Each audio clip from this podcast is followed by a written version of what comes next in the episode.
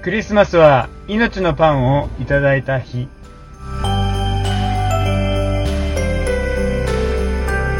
こんにちは、誠です。えーアドベントメッセージ、今日はマタイの15章の32節です。えっと、このくだりは、イエス様が4000人の人たちのお腹をパンで満たしたっていうくだりですよね。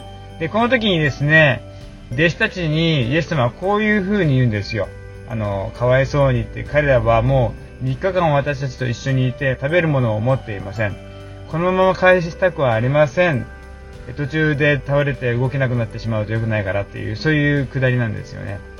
えー私たちの人生は途中で倒れてしまいやすい、そういう人生だと思いますね。辛く険しい坂道を上がることだってあります。もうこれ以上動けなくなるっていうことだってあると思うんですよ。えそういった時に私たちに必要なものはやっぱりエネルギー補給、食べるものですよね。私たちのこの体を力強めてくれるもの、温めてくれるもの、え前に動かしてくれるもの、そういうエネルギーが必要です。食べ物が必要なんですね。イエス様はそのことをご存知で、4000人の人たちのお腹を満たしてくださったと。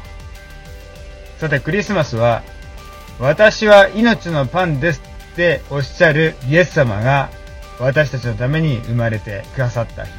父なる神様が私たちが動けるようにって、これからも前に進むことができるようにって、力を持つことができるようにって、イエス様を与えてくださった日。私たちの魂のエネルギーの源であるところのイエス様を今日感謝して受け止めていきましょう。祝福がいっぱいありますように。じゃあね。